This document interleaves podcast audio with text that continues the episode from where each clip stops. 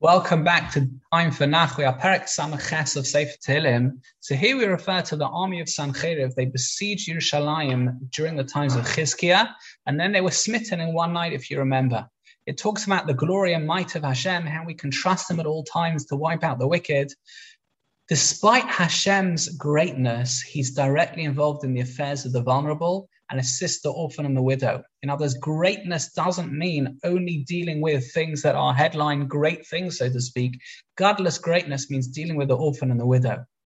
Hashem will wipe out oncoming armies, enemies of Klal Israel, and reward the righteous. Will receive bountiful rainfall, will receive bracha. He promises to bring back Klal Israel from Golas, and he says that Klal Israel don't need to look any further from their history or any further than their history to discover Hashem's involvement. Kriyas Yamsuf, all the miracles Hashem has done for us. He praises Hashem, David HaMelech praises Hashem, what he's done throughout history and what he continues to do. There's a very poignant pasuk over here that says that, uh, talks about that Hashem will reside forever on his mountain. So the Radak over here in Pasuk Yud says that this point pinpoints a crucial difference between Matan Torah and the Beis Hamikdash. The Matan Torah mountain, in other words, Har Sinai, was temporary in Kedusha.